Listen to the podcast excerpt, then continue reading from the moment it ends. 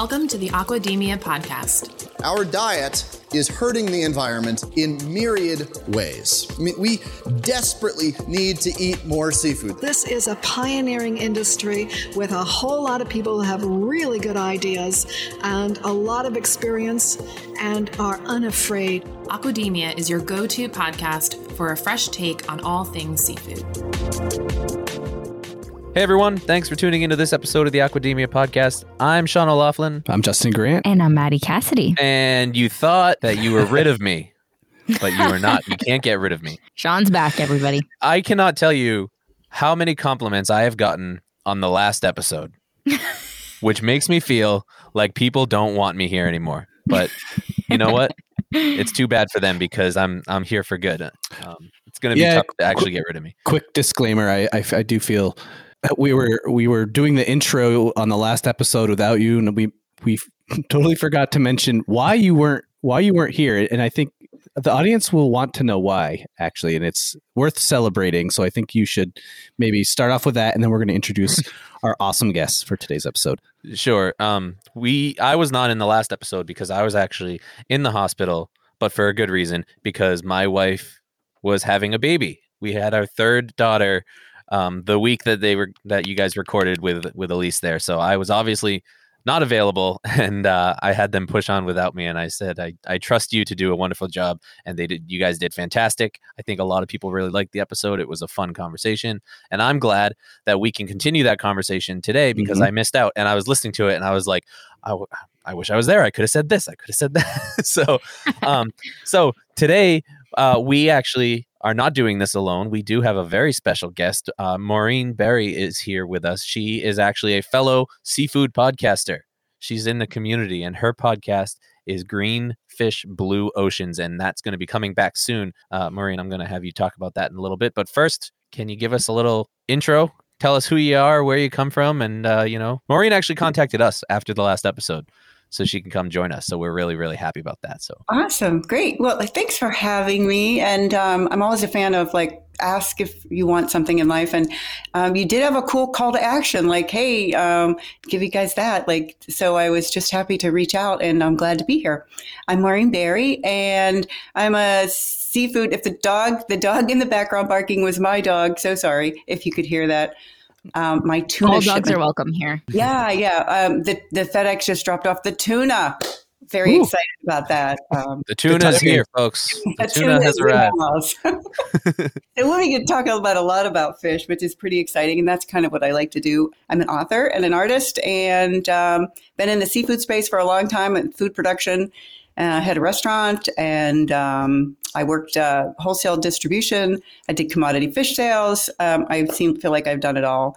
Uh, I've done some speaking engagements at the aquariums that I will talk a little bit about more. But uh, I'm just happy to be here. Good Well, to we're see really you. we're really happy you reached out to us. And if anybody else wants to reach out to us, Justin, I think for like the first time, Justin mentioned a, a great way to do that. Just you want to walk And we got a lot of hits from that specific area that we haven't mentioned in previous episodes. But yes, uh, outside of our social, which is at Aquademia Pod, our email podcast at aquaculturealliance.org, uh, there is a contact us button or contact button on the education page on aquaculturealliance.org. Uh, you go halfway down, click, you'll see the Aquademia section, click contact us, and you can fill out a form. Tell us who you are. Do you want to be on the show? Do you want to sponsor the show? Do you have topic ideas? It's the the form is really easy to follow, and you can just walk through the steps and click submit, and we will get that email. So we find that a lot of people must have really liked that idea and found how easy it was because we got several hits from it from the last episode. Yeah, for sure. So this can kind of be like a half career pathways episode and then kind of a half topic episode uh, because That's what I was thinking. Maureen has quite a story, and I don't want to spend too much time introducing it because she tells it best. Everybody tells their own story the best. So, Maureen, can, can you start from the beginning and, and tell us tell us your story um, and how you got to where we are sitting right now? Yeah, that'd be great. Great way to start. I think one of the things that um, when I did the speaking engagement at the Seattle Aquarium in 2019 in April, which was a became a very tumultuous time in my life, as you'll learn. Um, that sort of was the concept of like where how did I get started? I, I I was a kid. I grew up in Pittsburgh, Pennsylvania. um, nowhere near the ocean. Um, we had three rivers the color of mud when I was a kid in the 70s. And um, I moved, I tried to go on vacation uh, to the beach as often as possible um, through college. And when I moved to the Florida Keys from Pittsburgh in 1989, I thought I was going to get married and travel the world and you know that that didn't happen. Uh, my fiance had a restaurant and he wanted me to run that for him. Um, so i did. And for the 10 years i ran a little restaurant. If you've ever been in marathon florida it's called the wooden spoon. And people used to call me mo there. And i just despised that name. But you know i'm like i am so not a mo of all people. Like but it stuck and it worked. And i was like whatever. Um, but I think more than anything, of, falling in love, I fell in love with a location. Like anybody that's been to the Florida Keys, the it's very tropical, and you know, Marathon is a small fishing and boating community, about seven miles long and a mile and a half wide. So imagine I'm a young woman, just like trying to my coming of age kind of story.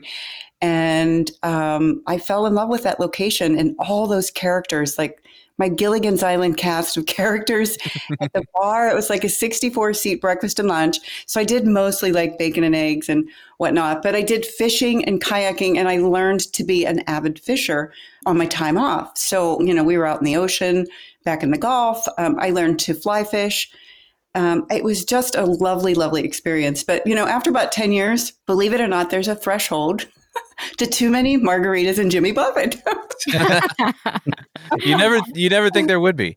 You would never think so, but so um, I moved to Central Florida to Orlando, where I live for the next 13 years, and worked as a food service professional um, for Sysco. I did, you know, learn the whole commodity sales for the food service industry, and then kind of segued into some brokerage business with frozen commodity seafood and I and that I think was kind of my aha moment that I learned how to teach chefs and people how to work with frozen fish.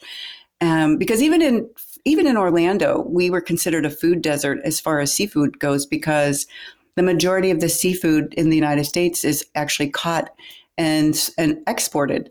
Mm. And um, by the time the fish got to the docks, it was already sold and gone. So we had a few customers. Like I had an Asian account, he had a retail store, and I probably you know sold him a thousand pounds of fish. But he bought mostly bycatch and uh, some other good commodity fish. But I found that um, anyway. So it, that kind of um, I, I started getting very interested in in the commodity industry, and when my chefs um, were asking me for local fish because of the sustainable movement was coming around, um, I found it harder and harder to source. And so I started to write like a weekly news update to all of my high end chefs and to let them know what was happening in the market. So they weren't constantly asking me for grouper when grouper wasn't available or why was the lobster market so high, et cetera, et cetera. And um, I kind of loved writing that and thought, wow, wouldn't it be great to write a cookbook? Um, so I think um, at that point I did get married. I don't mean to say I think I got married, but I did get married. uh, I did. I swear I did. Um, so I got married, and my husband um, was tired of me smelling like a wet fish box, basically, and said, "Well, what, what do you really want to do with your life?" um, and so I said, "Oh, I'd love to write a cookbook." And um, so I quit my job and just started freelancing and took some writing classes. And um, and then, interesting, I, I, Twitter I found to be like the most acceptable form of like let me talk about seafood. Um, Monterey Bay Aquarium kind of followed me and kind of found me, and then in, they actually brought me out to an event. They used to do a, a phenomenal um, six day event at the Monterey Bay Aquarium where they paired scientists and media to tell the story of sustainable seafood. And so they brought me out on media scholarship, and I just was beyond thrilled. I was, oh my, like, oh my gosh, you've got to be kidding.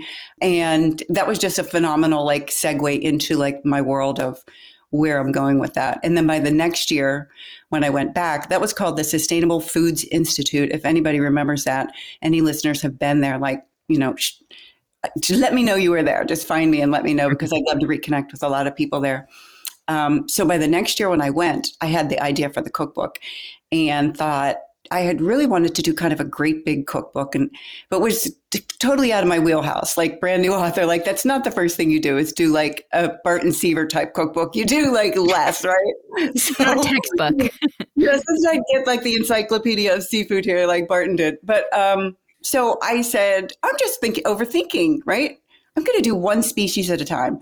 And so salmon was my big thing because I think what was happening was salmon, people, salmon was getting such a bad rap as, you know, like the farm salmon industry is just horrific from the 50s on. Oh yeah, we are aware. Oh, so, right. So aware of the farm issue, the farm salmon issue.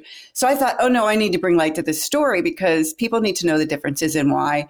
And so I kind of created this concept. So when I landed, when the plane landed, at the gate as I walked out, who was standing there but the Mac Daddy of all seafood, Rick Moonen and his wife Ronnie. And I was just like bowing to like I was so intimidated, you know. And they just put their arms around me and said, "Oh, welcome, you're here." And so that night um, at the guest reception, I thought, because I thought on the plane, you know, I'm a big fan of like ask for what you want, right? And I thought, well, how am I going to, how can I, what can these people do to help me? I need help. And so I went over to, to Rick and just said, hey, I've got this idea for a cookbook. Would you like to, can you like guest a recipe for me? And he was like, heck yeah. And he whips his card out. And I was like, oh, that was so easy. Yeah. Um, so then, you know, what happens next, uh, of course, was I went to the next person and said, Hey, Rick Moonen's giving me a recipe. Would you like to give me a re-? So that's kind of, so that I have this little section in the cookbook. Um, and then within, uh, by 2016, I was uh, writing the cookbook. Um, the next year, after all the marketing and whatnot, um, I decided I needed to launch the podcast to try to get it another audience, like more audience participation and just kind of go in a different direction. So that's kind of a more educational thing. And then um, I was at a conference in New York City. I feel like I'm just going on and on because this story just goes on and on. Um, well, that's why we have you here. Yeah, exactly. It's easy. It's easy for us this is an easy day for you guys. It's such an easy day. And I really appreciate that. So in 2018, I was in New York at the um, International Association of Culinary Professionals conference, the IACP, big conference, big people. And um, this is a very interesting story. And people, I, w- I think, will take note, the takeaway from this is very interesting.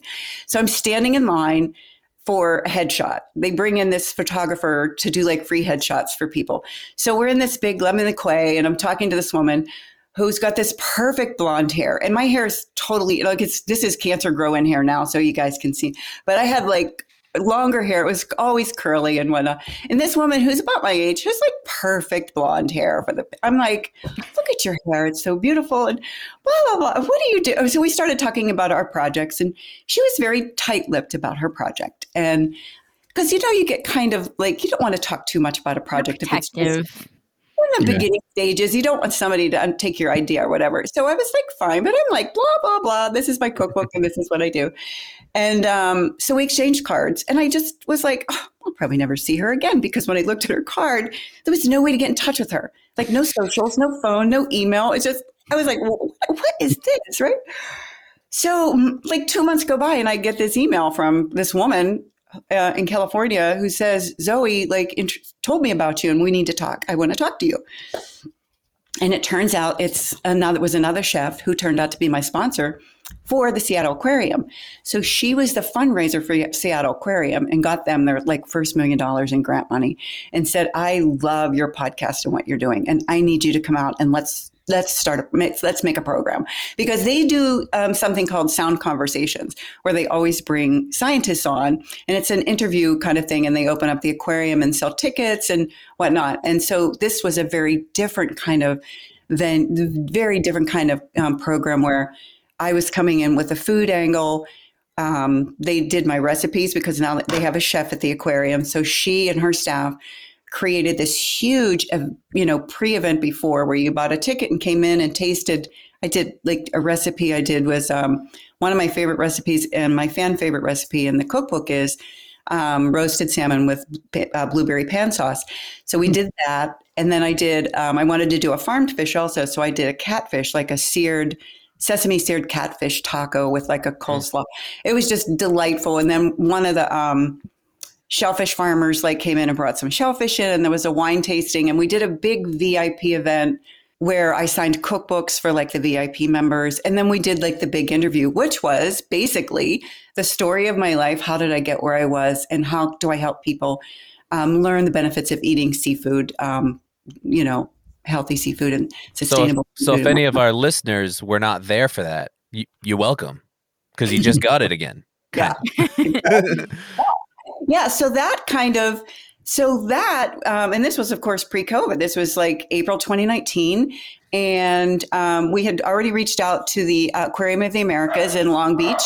And um, uh, I reached out to the aquarium in Baltimore. And then even in my own backyard, and now I'm drawing a blank, and they're going to just kill me. The new the aquarium up at Newport. I'm like, oh my gosh, I'm so sorry because I was there for a big event too, Newport, Kentucky. Um, so I had this list of like aquariums, and this was kind of like, wow, I'm making it while I'm working on my second cookbook, which was, as you guys will love, all about aquaculture. Now, lo and behold, I was also dealing with a very personal health issue, unbeknownst to me, um, when I got up to Seattle um, I was diagnosed with a cancer called liposarcoma.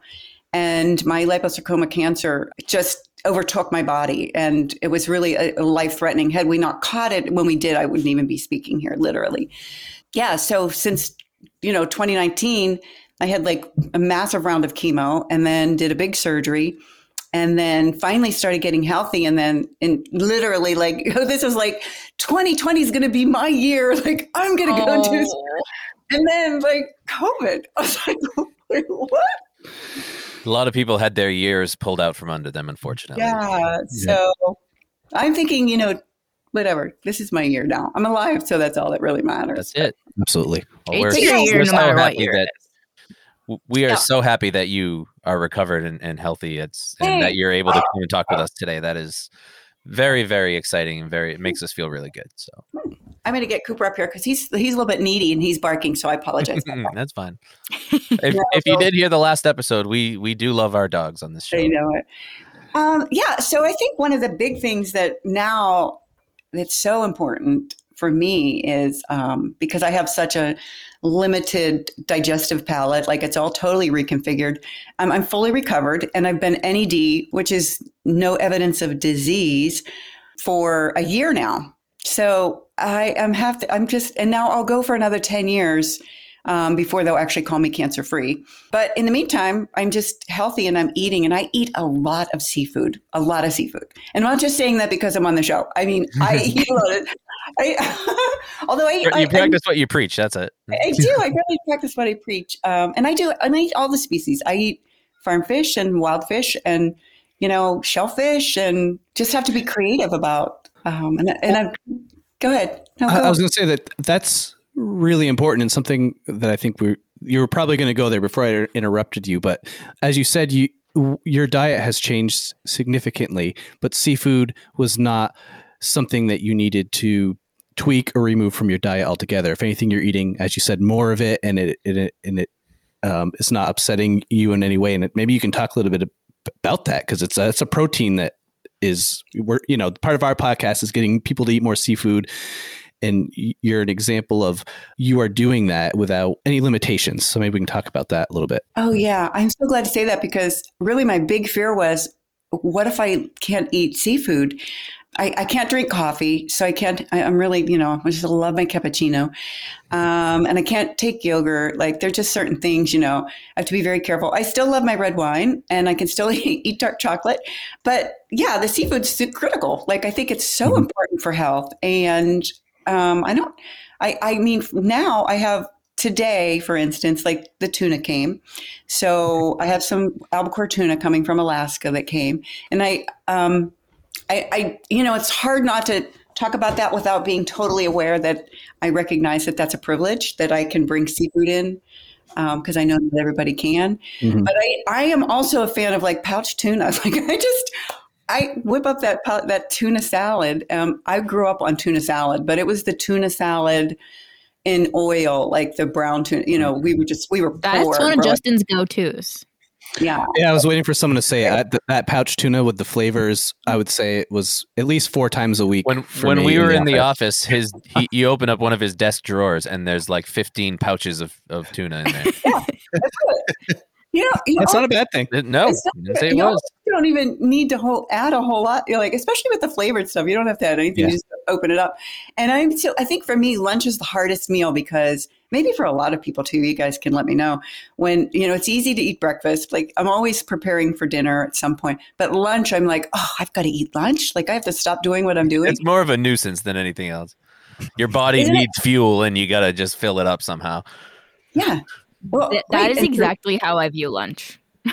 Right I'm glad to hear that because I used to think, am I the only one standing over the sink eating my tuna out of the can? Like, come on, like this is crazy. um, yeah, so tuna. It's funny that tuna out of the can is it's actually uh, tuna out of the can. In my memoir, I, I'm actually the memoir is this um, story about food basically, but it's a lot of about a lot of other things too. And in the you know, so I write a little story and then I and include an essay, um, excuse me, a recipe in it. And one of the recipes, of course, is my tuna, my mom's tuna salad elevated, because my mom was a fan of like. First of all, my mom um, worked for a living. She was a full time nurse, and my father died when I was a child, seven years old. And I have eleven siblings, so let me go there. And um, What? what, right? So your, you your, just your poor mom. you're my poor mom, right? I, I, I just got my Oh third and I'm overwhelmed. I can't imagine. right? So you just had your third, and I'm like, oh, my mom had twelve.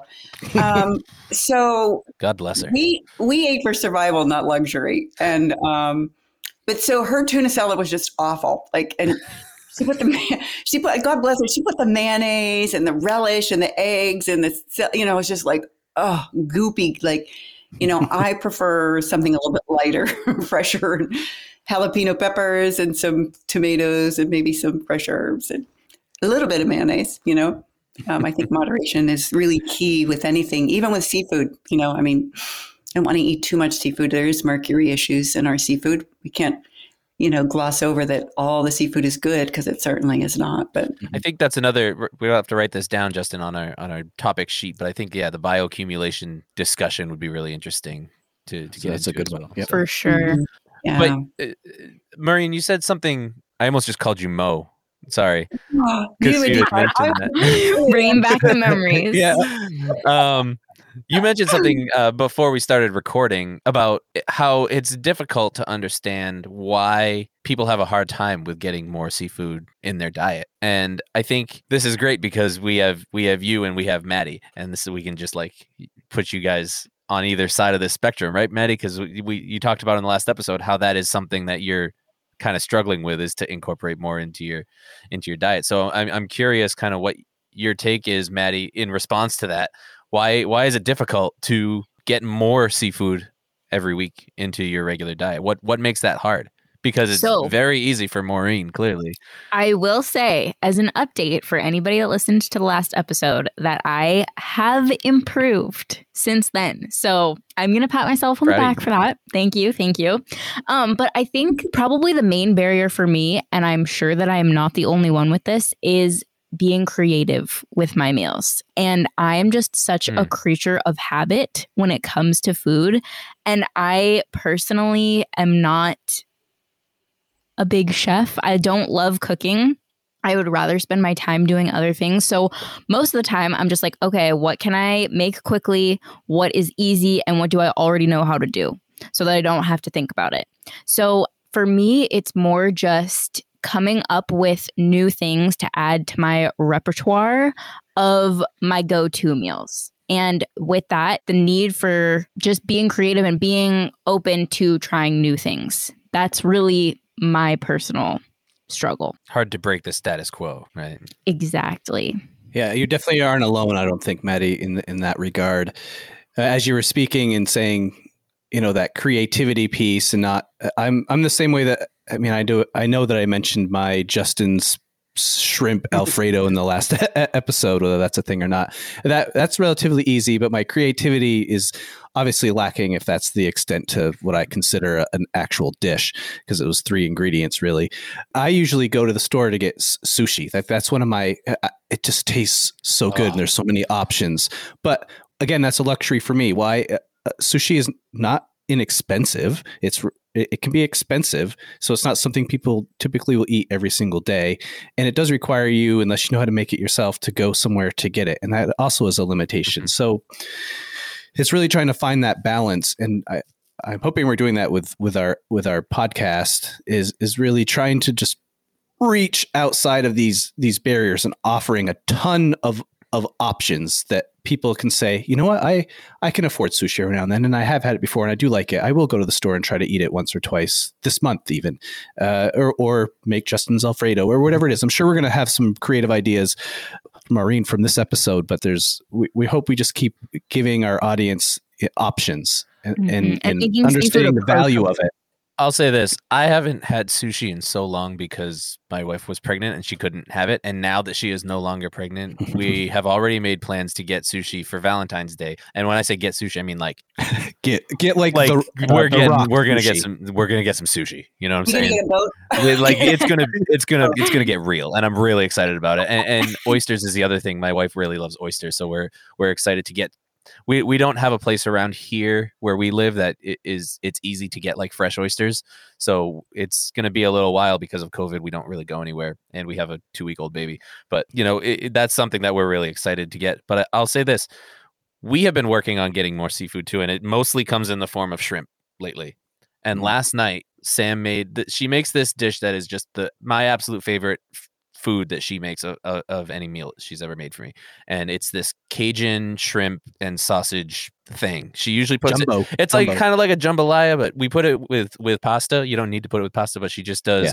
shrimp and like half sweet half hot sausage and she puts the ca- the cajun seasoning on it with You're making the dog hungry, Sean. I know.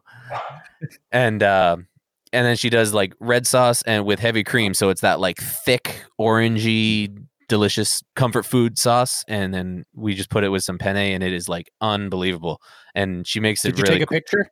uh, I didn't. I probably have it on my phone from some Next other time. time. I made it. And I had it for lunch today too. I had it for dinner last night, and I had the leftovers for lunch today. And I'm really sad that there's none left because it was it's so good. I love leftovers. I'm such a big fan. I think leftovers are so important, and you know, you can do leftover um, seafood, Maddie.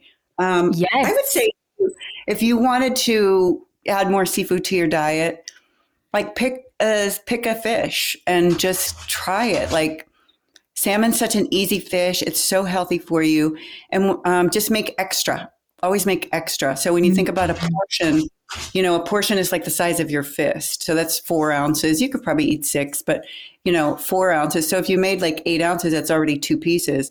And um, if you slow roast it in the oven, or even if you pan sear it, like and you cook it to medium rare, then you still have room to wiggle like the next day for the next meal. So you're not cooking, overcooking the fish, and because you know, um, overcooked salmon gets really chalky and dry, Mm. and nobody likes that. That- that's what I was gonna say. If you're doing seafood leftovers, how do you keep it from being dry? I feel like leftovers are always a little bit more dried out, and fish Yeah, especially. they typically are. Like with um, with the um, with the salmon, for instance, if you are cooking it medium rare or medium, then I said you have some wiggle room. I think with shrimp, it gets really you have to be careful because shrimp cooks so fast anyway that it would re- it really dries out. But when you have like a delicious sauce, like what you were talking about, your wife made that sounds like amazing, ah, and then that's already so cooked good. in there. So Maybe I'll have her write up the recipe so you can put it in your next cookbook.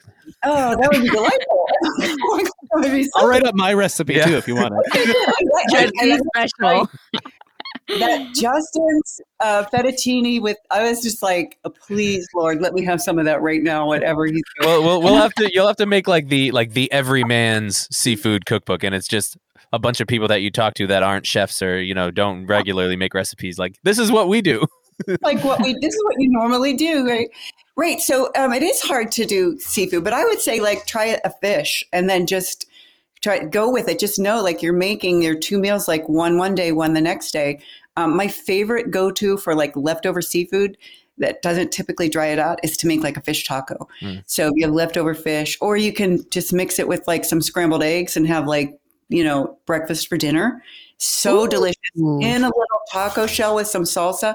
So these are like no recipe recipes. You don't need that. Like as long as you season your fish properly when you're cooking it, and then you make sure you seal it very tightly in the refrigerator so that it doesn't have a chance to dry out.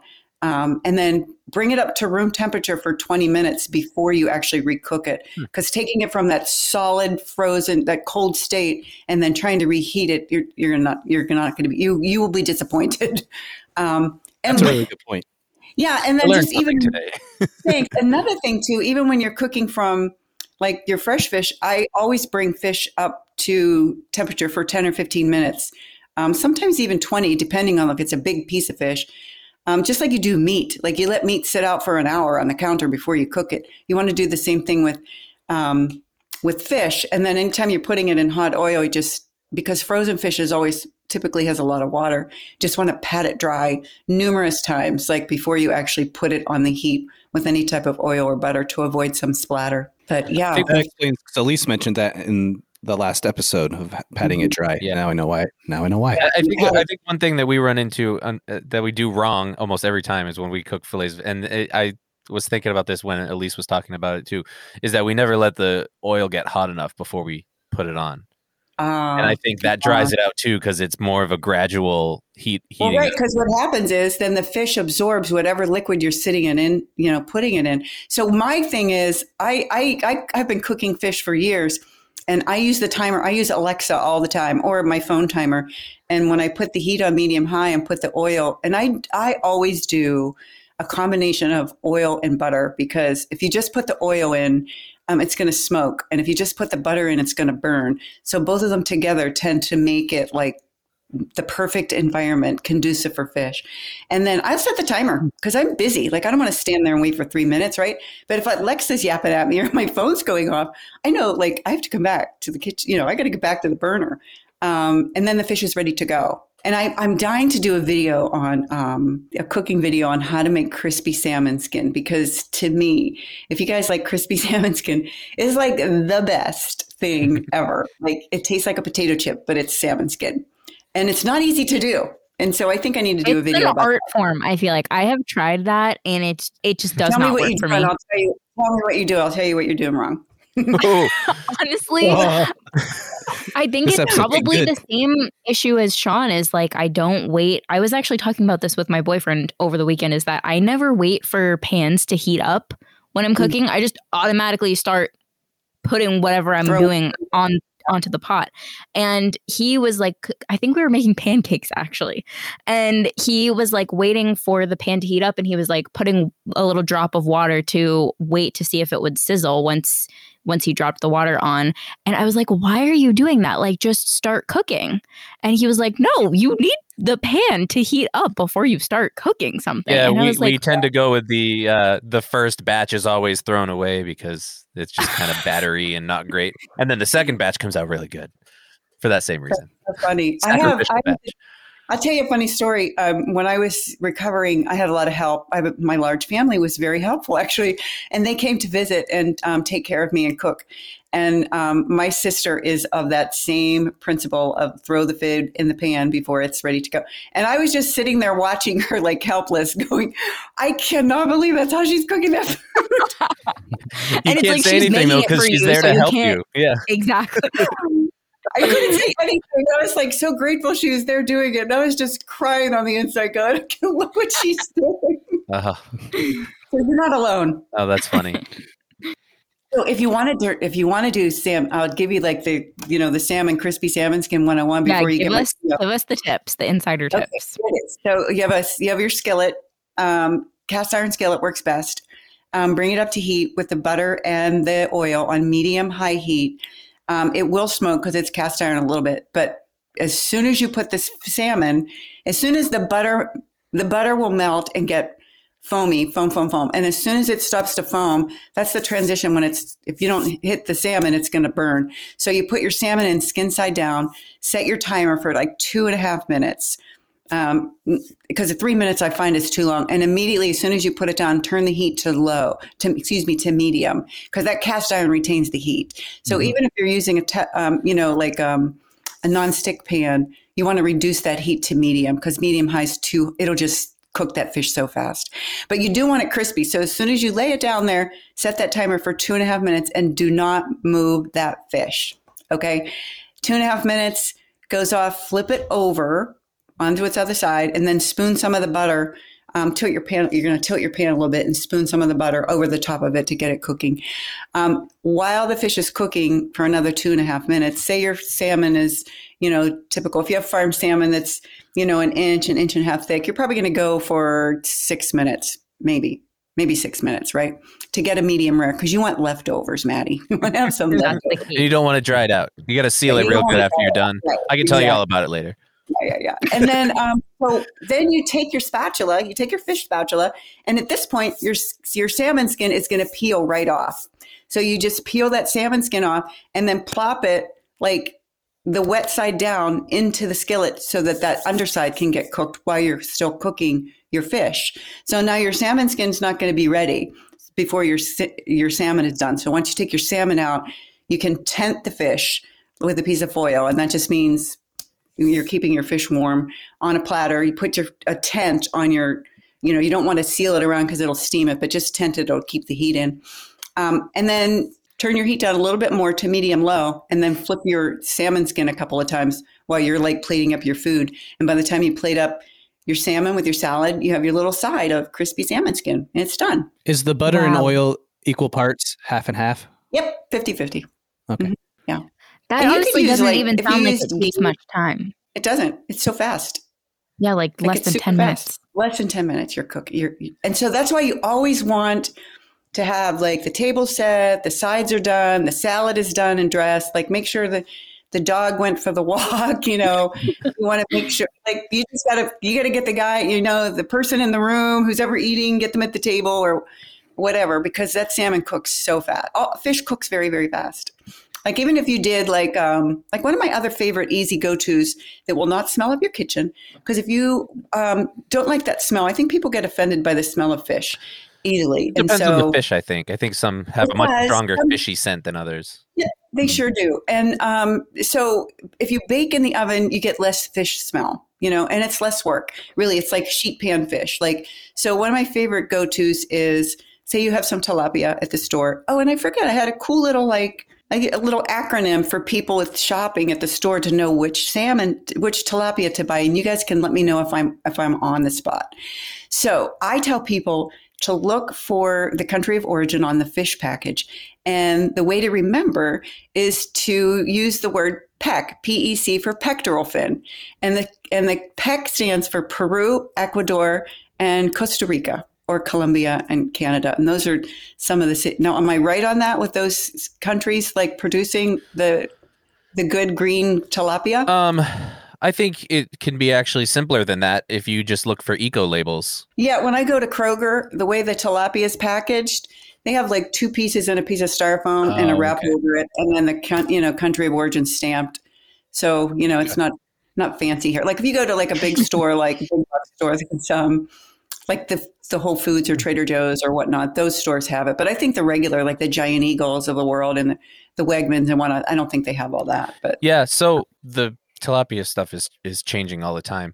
But um, Mhm. if you if anyone is interested in getting a little bit more detail about that, go back and listen to our species spotlight on tilapia. It's a two part. Is that two parts? It's a two part episode. I mean, it's at least two hours worth of content talking just about tilapia oh, good. with some with some guests and there's some really good information. And believe it or not, China is probably just as good at this point. Oh. So um, you know, there's a lot of there's a lot of good information in there. So definitely go back check that out, Maddie. Let's let's make sure that we get that a link to that episode in the show notes so people can check that out.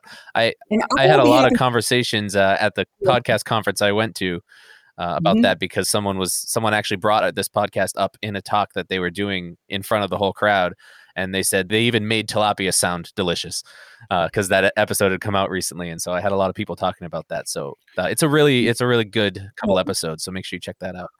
Well, that fish, I mean, I'll let you talk in a minute because I want you to finish this Oh. recipe. But we, Maddie, you do cook the the oven, the toaster oven tilapia that we linked in the previous episode, episode ninety, which is just I watched that recipe video from the show notes yesterday again, and I was like, oh, I remember how good that tasted. That But so tilapia is relatively inexpensive, and you're right. Look mm-hmm. for responsibly sourced tilapia. There's many ways you can do that. We just gave you a couple of resources, things to look for, and episodes to listen to. But it's it's mild. Takes there's so many creative ways that you can do it, and it, they're really fast. Um, but Marina, I'll, I'll, I do not want to steal your thunder. Tell us what you do. No, no, you're totally right. And I'm going to link um, to my people with those tilapia shows also, so that they will have that reference, and then they can, they can know on my Awesome, end too. Yeah. Awesome. Um, this this just goes with like I like to tell people tilapia that you know, especially like people that are on a budget and who's basically not on a budget, right? Mhm. So tilapia is affordable and um, it's available everywhere. It's it's everywhere. Um, but this this recipe is good for any fish basically. So you want to preheat the oven to 400 and then pat your fish dry and then take a small bowl and mix in some panko bread crust and whatever herbs you have on hand. Like my favorite trio of herbs um, is like parsley, basil, and mint. It's such a lovely flavor. You could put some garlic, uh, garlic powder in there with some salt and black pepper. Um, I I actually love the chop up, idea of adding mint. yeah. So you add all that, a li- drizzle like a tablespoon of olive oil. So when you're thinking about like how portion, like how much breadcrumbs, how much this, how much that, um, if you look at your fish, just eyeball your fish and think, oh, I'm going to coat only the top of that fish, right? You don't want it. This is not like a, a bunch of breading on a fish, but you're just going to coat the top. So you kind of eyeball like how much breadcrumbs do I need? And then you're going to be adding other ingredients, like, and depending on, you know, what you want. So then you coat the top of the fish with a mixture 50 50 mayonnaise and Dijon um, and spread it over the top. And then take your breadcrumbs that you mixed up with the herbs and the olive oil and whatnot, and then pat it on top. And then bake it in the oven 400 for like 12 minutes. Like bigger fish, 15 minutes. Done. It's so delicious. Um, one of the other recipes that I did, same kind of same technique, but I wanted like a Mediterranean flavor profile. So I used diced tomatoes and chopped um, marinated artichoke hearts and Kalamata olives. Now, some of those things, um, because they're small, you kind of have to chop them. So there's a little more labor, you know, preparation involved because you're chopping. But you know, if you who cares? Like you're chopping for two people or four people, it's not like a ton of food. And you mix all that up with a little bit of oil and some oregano, salt and pepper. Same thing. Throw it in the oven with like you, you have that mayonnaise that binds it with the you know, and so it's nice and creamy and light. And then that texture of the breadcrumbs, the panko gets nice and crusty on top, and the fish is nice and flaky and mm, so delicious. That sounds I'll, really I'll- good. I'll, I'll quote them again. They even made tilapia sound good. Part two. I, I love tilapia. We that's probably the fish that we have the most in my household is tilapia Yeah. because it is I it do- is inexpensive and it's easy. Mhm. And very tasty. Mm. And Very there's multiple ways to pre- prepare it. Yes. that are all Well, quick it's like for the the tofu of, of whitefish, right? Like it, it tastes like whatever you cook it with. Right. It's gonna take on the flavor. So it makes great tacos. Like it makes a great taco. Like it's just an amazing little fish. You could you don't even have to use a if you're like trying to lose a couple COVID pounds. You know, use the um, use um like a little Bibb lettuce or you know whatever a little cup of iceberg lettuce cup iceberg. Um, is such a good crunchy lettuce. It doesn't have a ton of nutritional value or flavor, but man, it does have a go- good crunch. So that's like a great. I love that that's a- idea. So then there you go with your salmon. You have those. That's your twice a week, and then yeah. that's one And week, tuna. and then you have tilapia, and then you have your tuna. Super easy out of the canned tuna. So, Maddie, we want pictures for social of you attempting. I will take salmon. Pictures. I will take pictures. I love that. Yeah. I'm doing a new recipe tonight um, that I normally, this is the only second time I've done it. So I'm hopeful. I liked it the first time I'm doing it. Um, I got the recipe from Food 52. It's from the famous restaurant in New York, Nobu, with the, um, the miso cod recipe that's really amazingly delicious. Um, butter, uh, sable, sablefish is like a really buttery fish, like, and kind of a little bit sweet. Like I'm not super crazy about it, but like with this this marinade on it. So you take a quarter cup of um, a quarter cup of sake and a quarter cup of mirin, or if you don't have mirin like me, I don't have mirin. I use rice vinegar and then add a couple tablespoons of sugar, and then you bring that to a boil really quick for thirty seconds, and then you whisk in white miso paste and more sugar. So it is sugary kind of base. And then you let it cool to room temperature and then you marinate your fish for like three to four days. So then it just like incorporates mm. all this amazingness. And then you pan sear it. Like, and it turns this brown caramelized because of all the sugar and the alcohol. It just so, oh. and I made it with like, I made some Japanese mashed potatoes um, the other day. I did a little video and Um, I've been I've been wanting to go. I want to go to Japan. That's like one of my go to like destinations, and um, I've been following a lot of writers and chefs from Japan and Food Sake Tokyo on Instagram, and Emily Nunn, who also wrote a phenomenal like food memoir called The Comfort Food Diaries.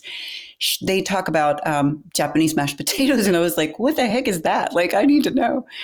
And so you no take idea. a boiled Right. It's so wait, wait, you hear about it. It's so you take your boiled potatoes. I used uh, purple because that's what I had. Purple mashed potatoes and purple carrots. So mine was kind of frou frou, but the first time I made it, it was just straight white potatoes, Yukons. They were delicious. Mm-hmm. So you boil your potatoes 12 minutes until they're fork tender, and then um, use your spider to scoop it into a bowl. And then you have your boiling water, and then you blanch off your carrots um, like matchstick carrots for like two minutes, and then you toss that in there, and then you mash with a fork so it's not like a, a, whipped potato. And then you add mayonnaise. I feel like I do a lot with mayonnaise.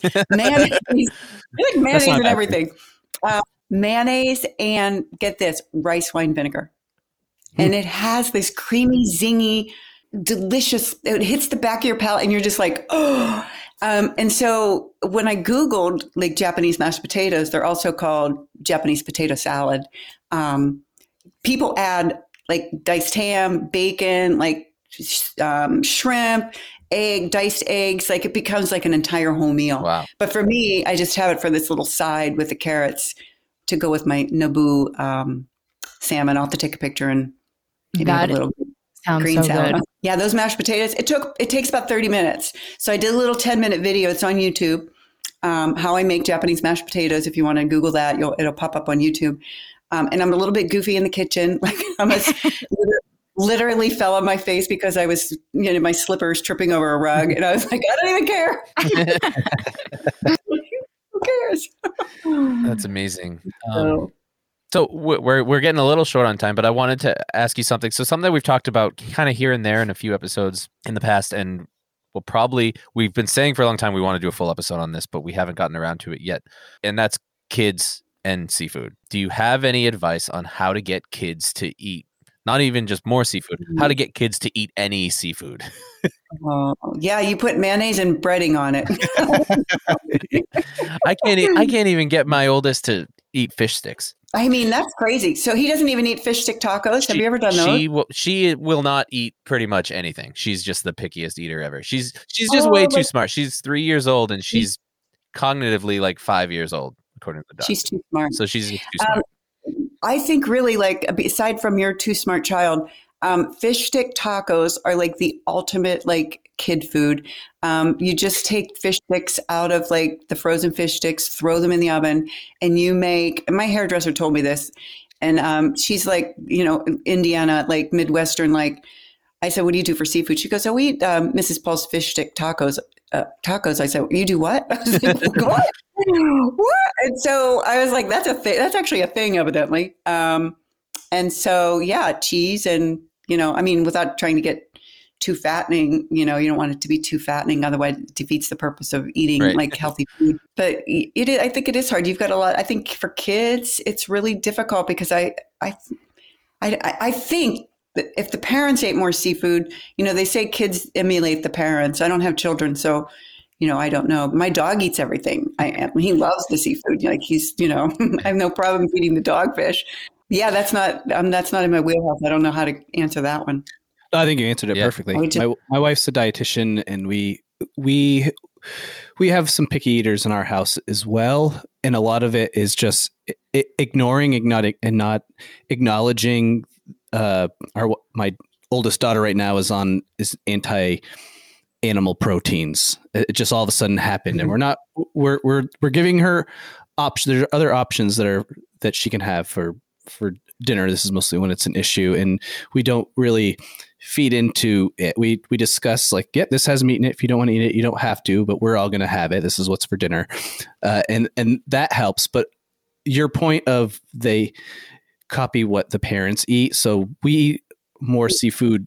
We've been eating a lot of seafood since both of them have been born, and so they see it as a common household item that's that's mm-hmm. eaten, and so they're not necessarily scared of it. I grew up as fish was fish sticks, and in the holidays it was shrimp, you know, cocktail, and that and, and that was it. That's that's how shrimp was integrated into my diet at a young age, and it wasn't really until I three years ago when I started working for GAA that I just saw all these creative options that were available and things that I've never tried before. And and now I'm bringing those home with me, and we're just eating them as much as we possibly can in front of the kids. And I said in the last episode mm-hmm. that both of my kids will eat mussels, and and that could be a turnoff for a lot of children only because you're opening up something you see on the beach if you live near a beach and eating something inside, and that can be a turnoff. But if you if they look past that fear and see that the parents aren't scared to eat that, that it's worth trying, and and if they get past, you know, really think about, oh, this actually does taste good. It's something I like, and they can continue to do it. Then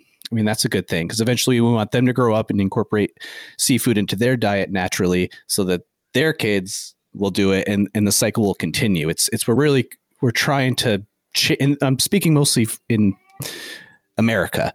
I mean, I think children in other countries have no problem eating seafood, whether it's for breakfast, lunch, or mm-hmm. dinner.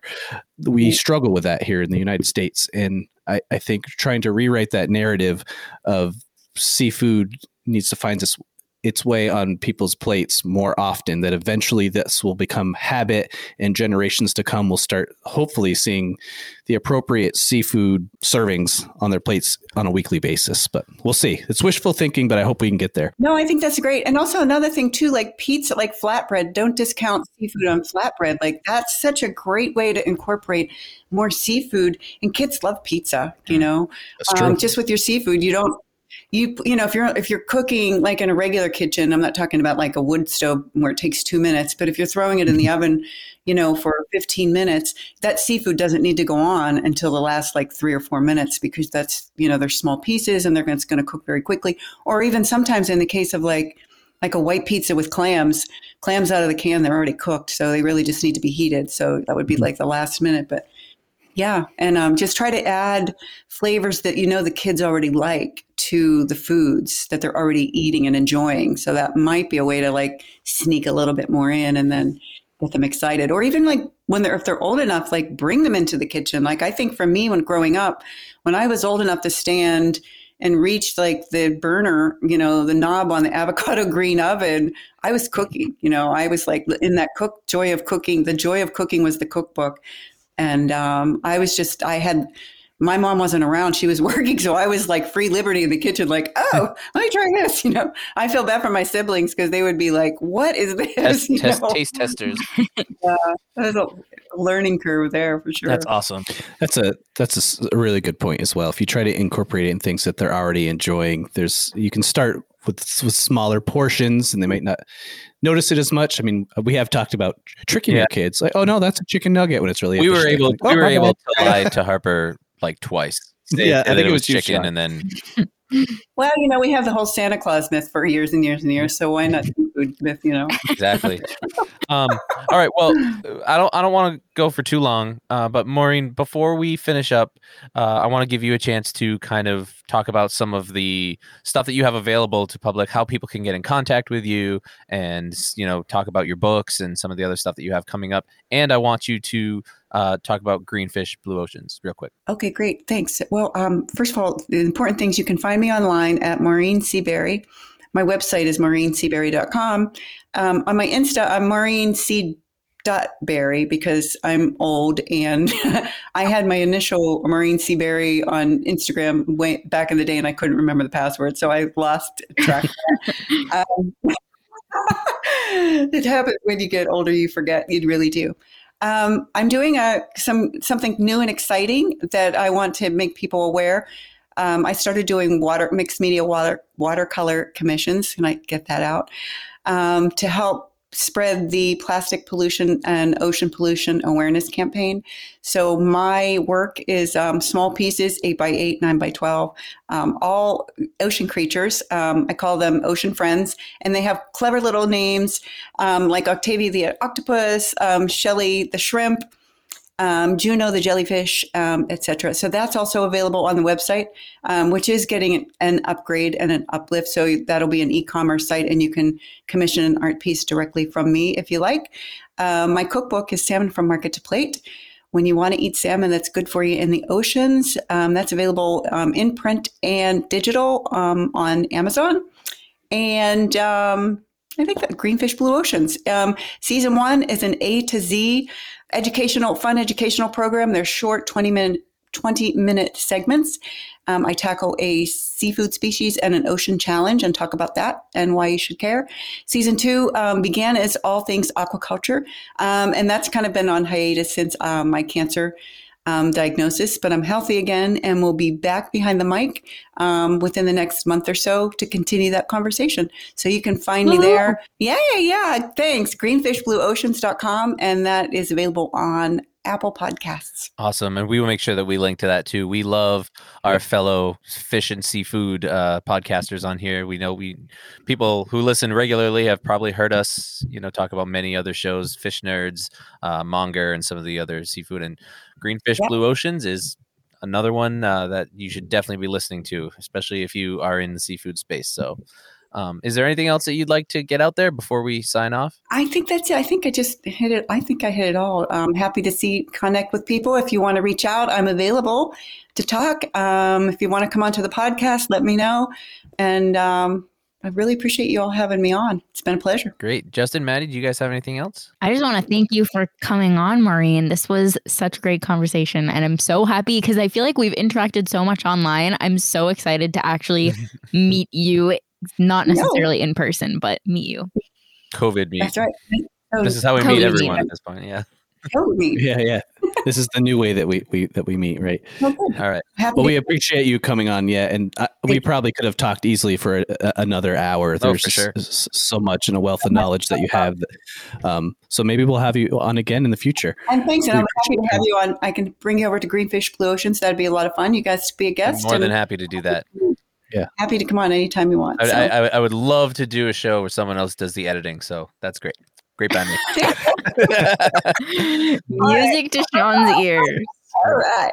All right. Thank you so much, Maureen. Uh, again, maureencberry.com. We will link to it in the show notes. Make sure you check it out and reach out to her with any questions.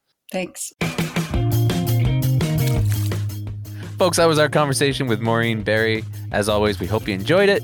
We hope you learned something. I know I learned a ton. I uh, am and ready to was- go jump into the kitchen right now. Absolutely. I want I want to try that that crispy salmon skin. That had my, my mouth watering.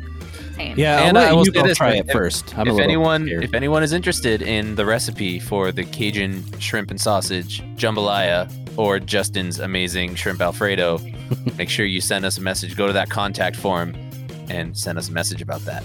I want to remind everybody that I am back on the show. I am not gone permanently. Thank you, Elise, for Our filling in. favorite Um, host. Oh, don't say that. Elise is your favorite host. I know that. That's okay.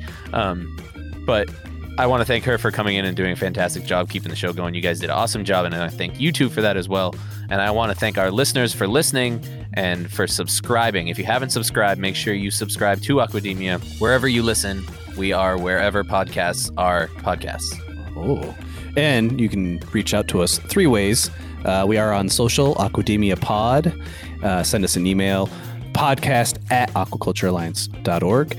And we have talked about this in the beginning of the episode, but you can visit us at aquaculturealliance.org. Go to the education and resources section. Halfway down the page, you'll see Aquademia, and there's a contact button right there. Fill out the form. We want to hear from you. Give us content ideas. Do you want to be a guest on the show? It's all right there in that form. And we'll have that linked below too for ease of access. Yep. And since we since you mentioned that in the last episode, we've had like it's like a av- avalanche of emails through that of contacts through that. People people found that easy to use, I guess. So if you have contacted us through there and we haven't gotten back to you yet, please be patient. We're getting through everything, and we we will try to respond to everybody. Although make sure you fill in the little box with like what you want to talk about because um, you know, we had some people send in emails and it was literally just their email address and no content, so we weren't really sure why they were contacting us. But make sure you do that. And while you're at thinking about us and talking about us, you might as well leave us a rating and review on whichever podcast platform you listen to us on. So that's it. So thank you so much for listening, and we will talk to you next time. Ciao. Bye.